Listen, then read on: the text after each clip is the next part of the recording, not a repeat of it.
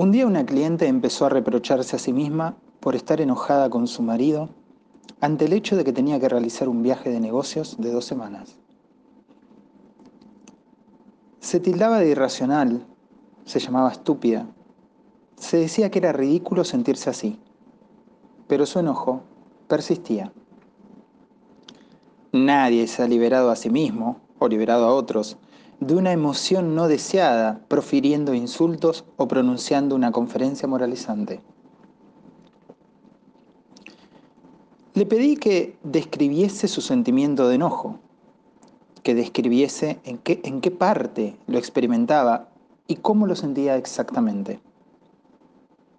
Mi objetivo era hacerle tener el sentimiento de manera más profunda. Enojada e irritada por mi petición, me preguntó, ¿qué bien me reportará esto? No quiero sentir el enojo, sino librarme de él. Yo insistí y gradualmente ella empezó a describir sensaciones de tensión en el pecho y un fuerte nudo en el estómago. A continuación exclamó, me siento indignada, ultrajada. Siento esto. ¿Cómo puede hacerme esto? A continuación, y para su asombro, el enojo empezó a disolverse y en su lugar surgió otra emoción, la ansiedad. Le pedí que experimentara esa ansiedad y la describiese. Y de nuevo su primera respuesta fue protestar y preguntar qué bien iba a reportarle eso. La llevé a experimentar la ansiedad, a sumergirse en ella, a testimoniarla describiendo todo lo que podía describir, todo lo que pudiese descubrir, percibir, y ver si quizás le decía algo a ella. Dios mío, gritó, tengo miedo de quedarme sola. De nuevo empezó a censurarse a sí misma. ¿Qué soy una niña? ¿No puedo quedarme sola dos semanas? Le pedí que profundizara más en el miedo a estar sola. De repente me dijo, tengo miedo a lo que puedo hacer cuando él se va.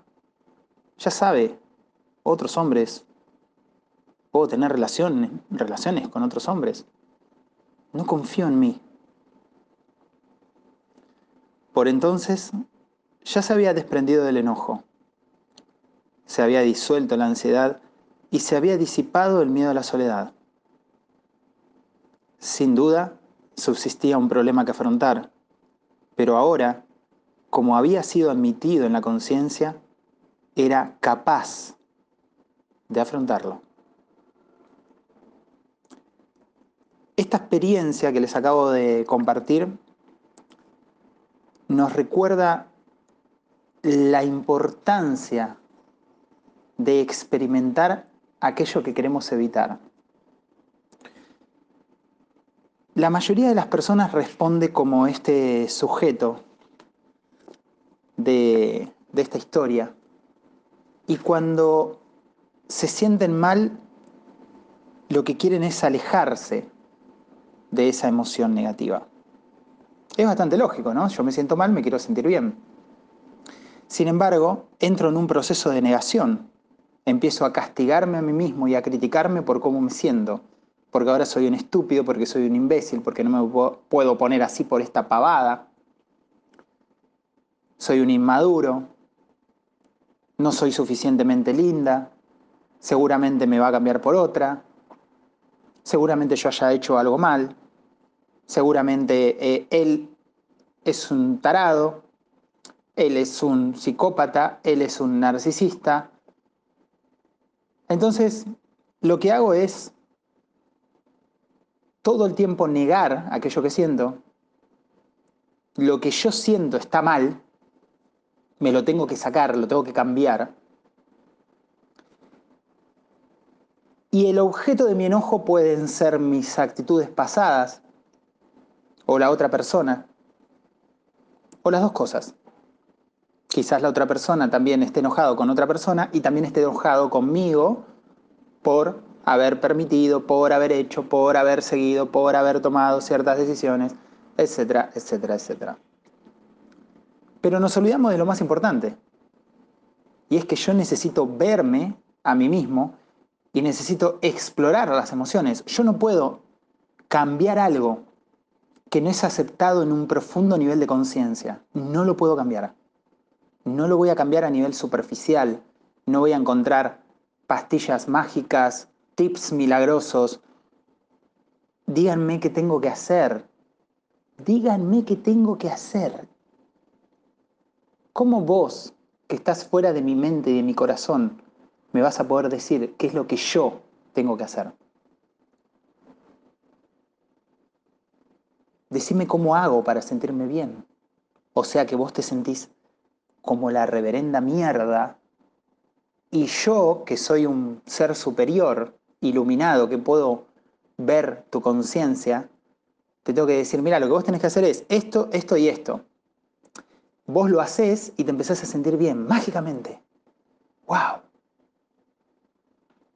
O sea que yo no quiero trabajar, yo quiero que vos me digas qué es lo que yo tengo que hacer. Nos estamos olvidando de la importancia de tomar conciencia, la importancia de autoobservarnos y de sentir nuestras emociones, de revisar nuestra conciencia, nuestro pasado, nuestro presente, nuestra comunicación con nosotros mismos, nuestras actitudes, nuestros miedos, lo que creo, lo que espero de mí, lo que otros esperan, lo que espero de otros, lo que me dijeron, lo que creo que es correcto, lo que creo que es incorrecto, lo que creo que es moral o inmoral, sucio, pervertido, bien, mal, remunerado, no remunerado, ignorado, mal visto, bien visto. No puedo cambiar algo si no lo conozco, si no lo reviso. No puedo cambiarme a mí mismo si no me veo. Si no me veo. Espero que puedas pensar con, este, con esta reflexión, que puedas entrar un poquito más en tu conciencia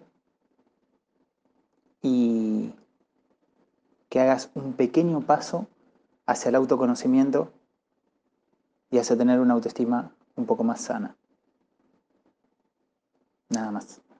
Soy Marcos Montivero para Autoestima Ninja. Chao, chao.